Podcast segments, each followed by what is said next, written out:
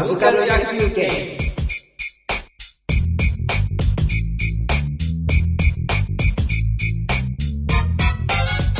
じゃあえっとアキラ。あきらあうん。で大友大友あ勝弘。大友勝弘。勝弘さんはい。の作品で、まあ、コミックがコミックが原作としてあり、うん。でまあ、それの劇場版みたいな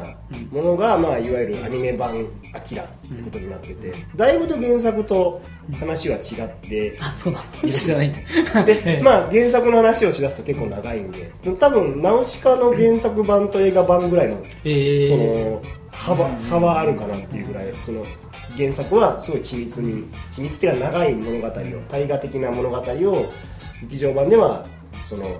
2時間ぐらいで一気に描いてる作品なんですけどあのーまずすごい暴力。暴力がすごい。その今時の映画ではあの暴力はできないんじゃないかなみたいな。その一番最初のそのバイクのうん。その、えー、とバイクのなんていうんだろう、まあ、暴走族同士が戦うシーンとかだって今暴走族が戦うっていうだけでダメなんじゃないかなみたいな規制がうるさいんですかね。規制が。でしかもその暴走族が戦ってる戦い方が、やっぱりそのバイクでこう何十キロで走ってるバイクにそのなんていうの金槌持ったりとか、鉄のこうなんかなんていうの棒とか槍みたいなの持ってその何十キロで走ってるバイクをその棒でぶん殴ってぶっこかしてでこけたバイクはこうぐるぐるぐるぐると回転していって何かにぶつかってボーンと爆発炎上するみたいな。まああの本当にやったら死人が出まくってるよなっていうようなそのすごいこう死死が死の匂いのするの作品なんですよね。でえっ、とエロってほどではないんだけど必ずワンシーンぐらいはおっぱいが出るシーンがあるみたいな、うん当時のあのアニメ作品とかだと。うんでジブリ作品とかになってくるとそういうのはなくなったんだけどまあ、アキラアキラでも本当に一瞬でその、エロとして描写は全然されないけども、そのえー、と鉄夫のうん。ガールフレンドの女の子が、うん。そのあのいきなり服をビリって破られて、うん。まあ、おっぱい出るシーンみたいなのがあったりとか、そのエロもありうん。でその暴力もすごいこうなんか死人出まくってるよねみたいな暴力もあるっていう意味で、結構その名作だって言われてるけど、今意外とテレビでもう流せないんじゃないかこの作品みたいな。あーテレビでね。テレビで。うなんうん。っていうその時代的な暴力のあるような、うん。そのなんていうのかな暴力があるんだけどなんかその逆に言うと今ほど暴力に対して描写はいっぱいあるけど、リアリティは逆に言うとないのかなみたいな。そのその暴走族同士がぶん殴り合いをしてて、で誰何人が死んだって言葉も出てこないし、あそこでぶん殴られた人はその後どうなったのかっていう描写も一つもないしわざわざ人は死ぬけど、別にその人に対してその脇役が何人死のうが別にどうでもいいやみたいな。ああショッカー的な感じ。ショッカー的な。あの感覚っていうのはそのこう当時おおらかだったのか大雑把だったのかうんみたいな。その辺のなんかこう作品の中のこうアニメに求めるリアリティのなさっていうか。ああまあでもリア,、うん、リアリティみたいのってもっと物理的なものだった気がしますね、うん。その要はアニメーションの描描写とかアニメーションの重力の運動みたいなものに対してうん。あったけど、なんかそう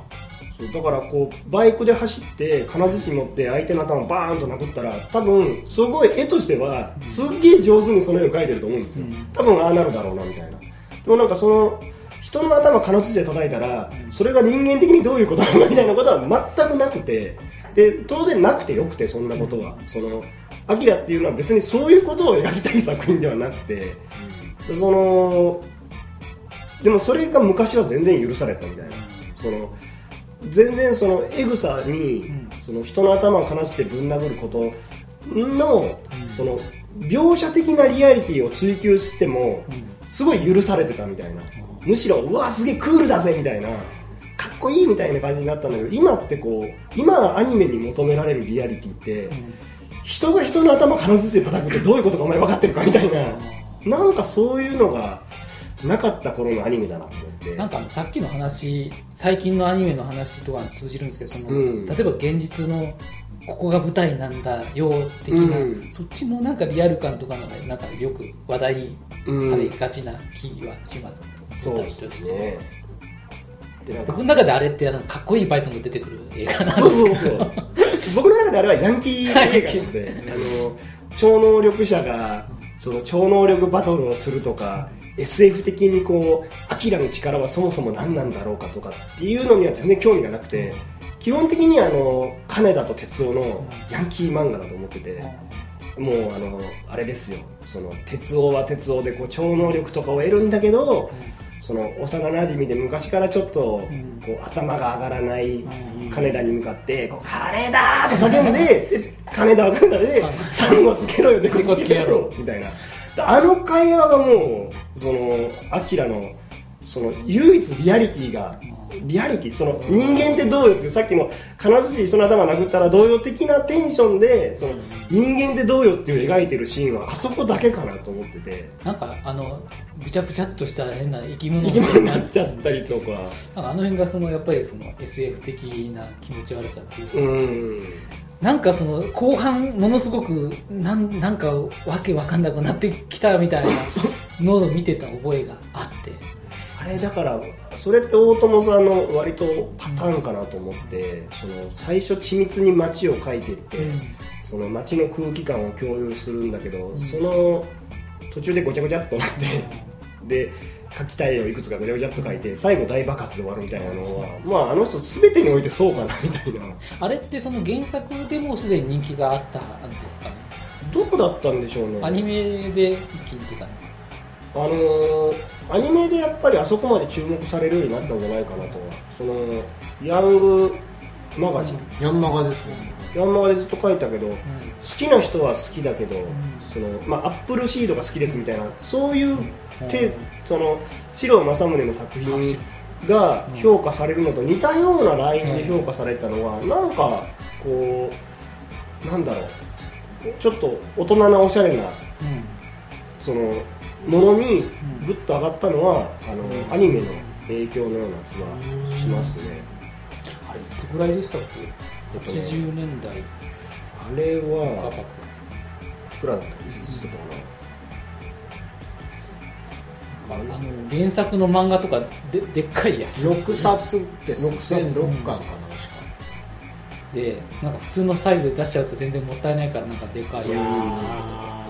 すごいですよあの人ゲー書き込みですよもう、なんか毎週あれいうのをやってたとかこうそういう書き込みうん。インフレみたいなので言うと、うんうんうん。あの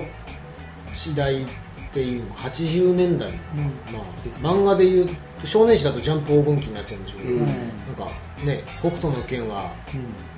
1週間分の原稿を上げるのに8日かかるとかいう話を 聞きましたけどうん。うん88年ですねアニメ。は88年。あ88 88年なんだ、うんうん。アニメなんですよ。あそうかそうだ。へえそうですね。いやーえっとその時にうん。か会社うちの父のはい。会社とかの関係の、うん。わ普通に招待券みたいなのが手に入ってて、はいはいはい。でも僕小学校3年とかはまあ 4, 4年とかぐらいで、あうんうん。まあ、兄兄貴もいたけどうん。小だ兄貴の友達よまあそのなんかうちではまあアキラはちょっと早いかなと。うんうんうん。ちょっと能力的なシーンもあるし、おっぱいも出るだろうから。松井少年には早いだろうでなんかチケットが2枚余ってて、うん。それをなんか同じマンションの3階に住んでいたうん。方にあげたんですね、まあなんかその学校とかなんかそのクラスも学年も違うけど、うん。なんかそういう時ってこうなんか同じ地区で集団下校とかしたりとか、うん。こ子供会とかで一緒になったりとかで、なんとなくこう同じマンションの子供とかで知ってたりするんですけど今はどうなのかわかんないですけど、でそこの子にあげたんですけど、ん。そしたらなんかどうもそこの子が後から聞いたら敬虔なクリスチャンのお家だったみたいで。なんかもうなんかあ どうでした？みたいなことが絶句みたいーけしからんみたいなななんかこうちょっと非常に気まずい感じだったらしい。あまあそんな感じの記憶がある。あれが88年だったんーです88年の夏ですな。宣伝なんかもすげえ BGM と、あとはそのアキラっていろんな声優さんに呼ばせるだけのうん。宣伝でそのおー。絵とかもなんかこうどういう内容なのかが前情報がすごいない宣伝をしていたような気がして。中尾君はそれは当時見た？当時そうですね見に行って。うん当時12歳ですね僕76年おおそうですか。怖くないですかあれ？怖かったです。うんあれは怖かったです。あれって劇場的には結構一般的なところで見れたんですか？普通に見れたと思います。当時、まあ、京都に住んでた時期だし、普通にそのちょっと入るのに苦労したかなへーいや混んではい混んでた。うん、入るのに苦労するって言われていったけど意外とそうでもなかったなみたいなそんな感じだったなでも最後のあの 鉄夫がぐちゃぐちゃになるシーンとかもう,、もうちびりそうになって。あ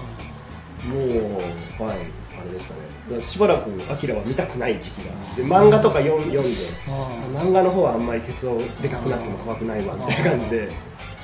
えうんなんかこう僕も本当にアニメ12回見て漫画一通りてらって読んでそれから見てないですけどうん。か金田のうん君の強さみたいなものって今見た方がいいのかなって今ふと思いました。なんかその子供ってこうなんかもっとドラゴンボール的な視点でしか見ないから、なんか哲夫君がなんであそこまでこうハイパーパワーを得たのに、うん。こうか金田君に頭が上がんないみたいな感じのパワーバランスなのかっていうのが、うん。当時いまいち分かんなかったような記憶があるんですね。だからあれってある意味本当にこう鉄夫自体がこうチームグループの中でこう、まあ、金田は親分で、まあそうですね。まあ、金田が親分ってもすげえガキ大将の本当にこう暴君みたいなわけでもなくて、なんかこうチームの中心にいつの間にかなってるみたいな感じのリーダー親分で、でなんか鉄夫はなんとなくそれについてってで金田のおまけみたいにこう、まあまあそうだその金田に頭が上がらないっていうよりも、金田のをなんかこう慕って集まった仲間が、うん。なんか知らないけどパッとしねえんだけどいつも金田の横にいてこうなんかいい扱い受けてるあいつ何なのみたいな、うん。なんかそういうこう劣等感みたいな。自分はそのグループの中でまあ頭角は全然表せなくて、ね。で金田は金田でその全然悪気なくお前は俺がいないとダメなんだみたいなあ感じで。でなぜならば本当に幼馴染でこう一番なんかこう大事にしてやりたいのはお前と一緒につるみたいんだよみたいなのが金田と哲夫の間なんだけどその金田が哲夫を大事にすればするほど金田の周りにこうバーッとくっついてくる、それこそ山形とかああいうこう腕っぷし一本で来ててでそのなんていうの喧嘩が強い喧嘩親分の金田が好きな子たちにはなんかこうちょっと扱いがか噛み合わなくなってくるみたいな。でそれでまあなんかこういつか見返したい金田みたいなでその哲夫って別に金田をぶん殴れるような強い人間になりたかったっていうよりも、こう同じように親分金田みたいな親分になりたかったんじゃないかなみたいな、うん。なんだけど結局手に入れた力はどんどん孤独になっていってしまうような力をうん。手に入れた哲夫の切なさ。みたいなのがまあ結構そのアキラのヤンキー漫画として見た時には そこら辺がポイントなのかな。とで、まあ、まあそういうこうメンタルな部分ももちろん好きなんですけど、まあ、あと絵がうまいなと本当に、ねなんかあの次々とよくわからん兵器とか出てくるじゃないですか。あの下水道にこう空を飛んでこうなんかガトリングガンみたいなのが真ん中にある。あれなんか SF 的に元ネタがあるんでしたっけ？え知らない。あ知らない。ですか全然知らない。本当僕そんなあそこまでアキラ分かんないああ現場対戦ってあれ関係ないですか全然。現場対戦はキャラクターデザインを大友和弘がやってはいはいは僕の中ではあれは似て似たような絵だなっていうので。いや似てるって。そうそうそう。あとなんかドーム。うんうん。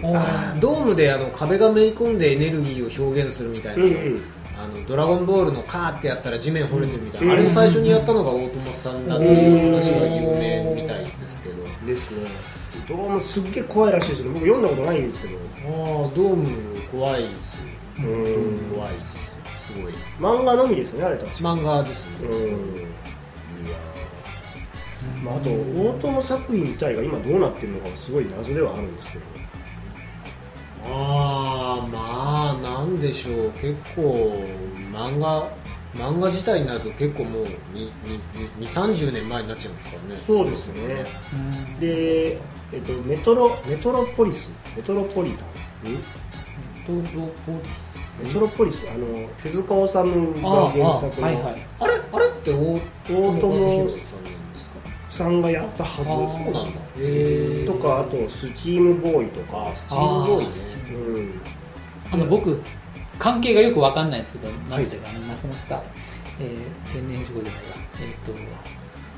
パーフェクトブルーとかあ書いてあ今野聡さんですね。となんかあるんでしたっけ？ご関係はないんでしたっけ？全然ないんじゃないかそなんなになか。っあそうですたかな。うん。なんかまあそういう意味で言うとこのアニメアニメーターでは巨匠の一人って数えて、うん数えられた時期があったんだけどあの僕よくわかんないですけどその漫画を描く人っていうのとええ。原作っていうんですかとそはい。のアニメーターとしてのってのはやっぱり資質はなんか別物なんですかね？違うとは思うんですけどね本来は。ただ大友さんは一応元は漫画家ですよね。漫画家ですね。メインうん。漫画家だったんですようんでもあの人も本当に細いあれロットリングかなんかかなカリッカリッカリッカリ書いてあのーなんかビルの窓一個一個書いてるみたいなそういうことになるとやっぱりその単行本のあのサイズで読んじゃうと全然もったいないって話いないなんですねうんほとんど潰れちゃってるみたいな感じになるなんかあれですよねカップヌードルの宣伝のフリーダムだあフリーダムはいはいあれもなんかアニメとしてなんか一応あるんですよねちゃんとそうですね。いまいちよくわかんないんですけこど、れは僕あの佐藤大さんが好きだからその関係で結構注目した時期があってうん。で今見てたんですけどだからやっぱあの音楽的にやっぱすごいおしゃれだし、ん。あの絵は、あのなんか大友の絵で、で基本的にヤンキー漫画かな あの、うん、今はなきなんか漫画とかの時もよく言ってるけどやっぱり中岡がその辺に惹かれるところが多い、人形者とか大好きです。ねヤンキー漫画って今あんまないんですかねマガジンとかでもあんまないのかな、なんかその不良ヤンキーみたいなものがそのチーマー色になったあたりから本当にこうこうなんか嫌なものになっちゃったかなみたいな。悠々白書とかってああいうのは違うんですか？あれはまたねヤンキーではないんですね、あれってどっちかというとチーマー色だと思いますチよーマー色。うん、その本人はあんまりそこ強調してないけどそのうん。うん。ヤンキーとチーマーって何が違うの？かそもそもあんまわかんないんですか？なんかあの組織立ってたりとかあとまあヤンキーってこうどっちかというとこう人前に出てぶん殴りやりたいみたいな気に気に入らねえぶん殴るみたいなそのだどっちかというとロックンロールな感じですかね。じゃあろくでなしブルースはヤンキーなの。あれはヤンキーですね。チーマーって？チーマーになるとあのあれあのボボーイとかジャンプであったじゃないですか。ああはいあれとかはもうチーマーの世界なんじゃないかなみたいへえなギャングみたいになったじゃないですかだんだん話が進んでいくんですじゃあ池袋のギャング集団はチーマチーっぽい。ーチーマーだあれこそチーマーなんじゃないかな、へ組織だった悪い連中みたいな感じですかね。なるほどね。なんかまあでもあれですけどね。果たしてヤンキーがリーゼントなのかっていうとアキラとかではもう全然そういうキャラクターはいないので。どっちかっていうとまああのあれかもしれないです。ヤンキーって言ってもその僕不良ですみたいなんじゃなくてその、まあ、例えば大きいマンション団地とかにいるこうちょっととんがった兄ちゃんが年下の小学生とかに悪い遊びを教えるみたいなああいう程度のそのなんか悪さするみたいな感じの範囲だとは思いますけどね。なんか戻すとあの大友さんとかってやっぱ海外とかの人気も高い。まあですよね。高いですねぱりあの緻密な絵がうん。すごいと思われたのがうん。なんかよくわかんない兵器とか本当、うん、さっきも言ったけどその空飛ぶなんか乗り物とか、あと宇宙からレーザー光線打つような人工衛星みたいなのとか、なんかあと軍隊もレーザー光線で撃ってきたりとか、あれってまあリアリティは全然ないなと思うんですけどそんなんだったら本当にピストルの弾で撃つのとどこが違うんだみたいな感じなんだけど、まあ、最終的にそれを金田が拾ってそのレーザー光線とそのハイテクなバイクに乗ってうんその超能力者とその怠慢を張るみたいなその戦うとかじゃなくて本当にヤンキーの怠慢を張るみたいな感じでその戦うあれを描きたかったのかなみたいな。でまあそのアキラのラストシーンとかになるとうん。その彼らあ哲夫がもうなんかなんか取り込まれてんなんかわかんないけど消されちゃった後に結局その金田が思い出すのってその孤児院に預けられた金田で哲夫が初めて孤児院に預けられた時のことを思い出してる金田みたいななんかそのなんかおもちゃ取られたのをその哲夫のおもちゃ取られたのを金田が取り返してくるんだけど、金田もなんかぶん殴られて話し流しながらこうこれお前んだろ返しなんかお前んだろみたいな感じで返すシーンとか、なんか結局その男の子の喧嘩だったんだなみたいなのがその男の子の喧嘩がちょっと話を聞くなるとヤンキーになりでそれがなんかこうそのまますぐに大きくなるとなんかそのまあ大きくなってもそのチーマー的な組織だったものだったりとか、ヤクザ的なものにはいかなくてそこで終わそこまでで終わるみたいなのが、うん、だなんか漫画の方では、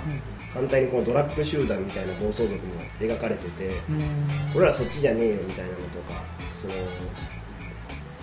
なんか軍隊に追われる時とかもその体制にすごいこう攻撃的になるみたいな、そのアーミー嫌いみたいな感じだったりとかなんかすごいその若いところで終わらせるべきなんかその暴力みたいな子供の喧嘩の暴力のここら辺で終わらせとくラインだろみたいなのを描いてるなみたいな、まあ、その割にはバイクでヘルバイクで風で頭ぶん殴ったりしてるから、そこはリアリティで言うとどうかとは思うんですけど、ですね。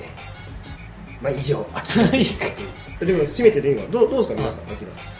あーあのバイクの現物がなんかどう形現実化したらどうなるのかなとか、よくあのレプリカみたいなのたまに出てきてて、うん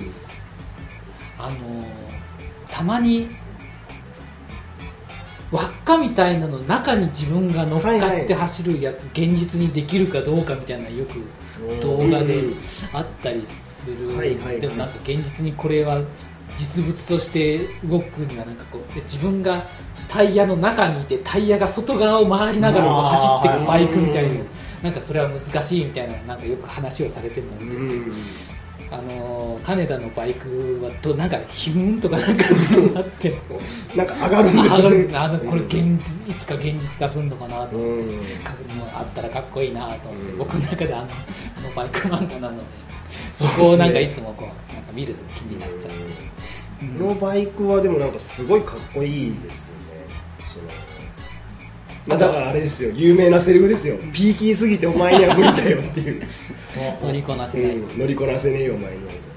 あと赤は強いんだな。赤強い。うん。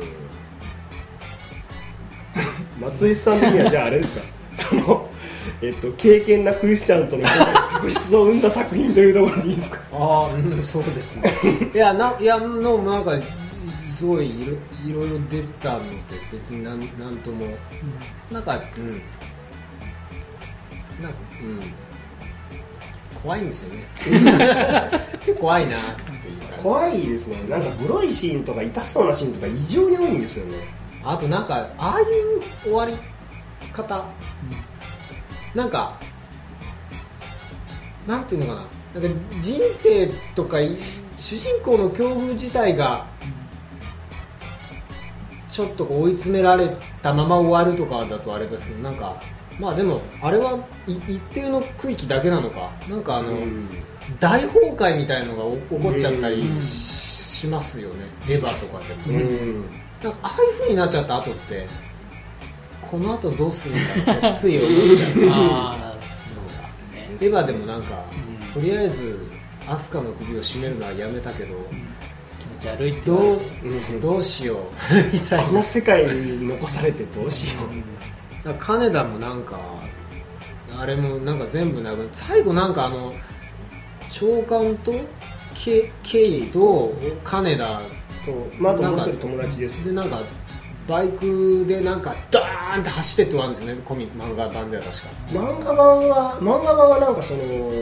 東京を自分たちの街にするみたいな感ああそうかそうかそうか。そういうのが出てるじでそっちになってあのこうすごい反体制的な,、うんうんうん。なんかヤンヤンキーが自分たちの国を一つ作ろうと言っちゃったみたいな、ああはいはいはいあでもなんかそれならなんか分かる気がしてきた、でアニメの方はこうケイを連れて、そのもうボロボロになったバイクでガッチャンガッチャンガッチャンガッチャン言いながら最後走ってたようなイメージがありますねまああとラセラーラセラーいうのかっこいいですよね。あかっこいいですね。あれはなんか後にも先にもない音楽だった音楽でしたね感じがす。るななんか。であのバイクシーンとなんかまたうまいですからね、金だ金だ。鉄を鉄を。そうそうそう。ラセラーラセラー。的な。そんなとこっすかねはい。はい。